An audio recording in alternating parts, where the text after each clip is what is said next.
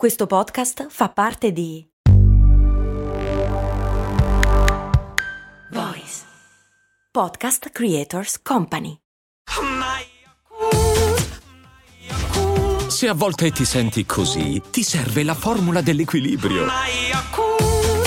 Yakult Balance, 20 miliardi di probiotici LCS più la vitamina D per ossa e muscoli. Il patron Luca Militone mi chiede come mai il bagno è sempre in fondo a destra.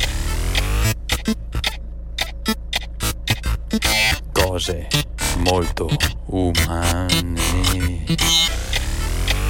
Ciao, sono Giampiero Kesten e questa è Cose Molto Umane. Fa ridere perché è vera questa cosa del bagno che è in fondo a destra, solo che in realtà no, nel senso. Siamo abituati a pensare che il bagno è sempre in fondo a destra, ma in realtà non è così, è solo che di solito non è in fondo in mezzo, quindi o a destra o a sinistra, e poi c'è una canzone di Gaber che... Ok, allora facciamo così. Andiamo per parti. Prima di tutto, quando si chiede dov'è il bagno, di solito nei locali. È molto più raro che in una casa il bagno sia genericamente in fondo, non importa la destra o la alla sinistra. Di solito in un'abitazione può essere a metà strada tranquillamente del corridoio. In un locale generalmente è in fondo perché è più comodo mettere i bagni in fondo. Non è sempre così, però insomma di solito facciamo che è così. Perché a destra o perché a sinistra? Perché appunto da un punto di vista semplicemente geometrico è difficile che la porta sia in mezzo. È molto più probabile che il bagno occupi una larghezza inferiore rispetto a quella dell'ambiente principale, quindi lo stanzone, e sarà sicuramente spostato spostato su un lato, perché destra o perché sinistra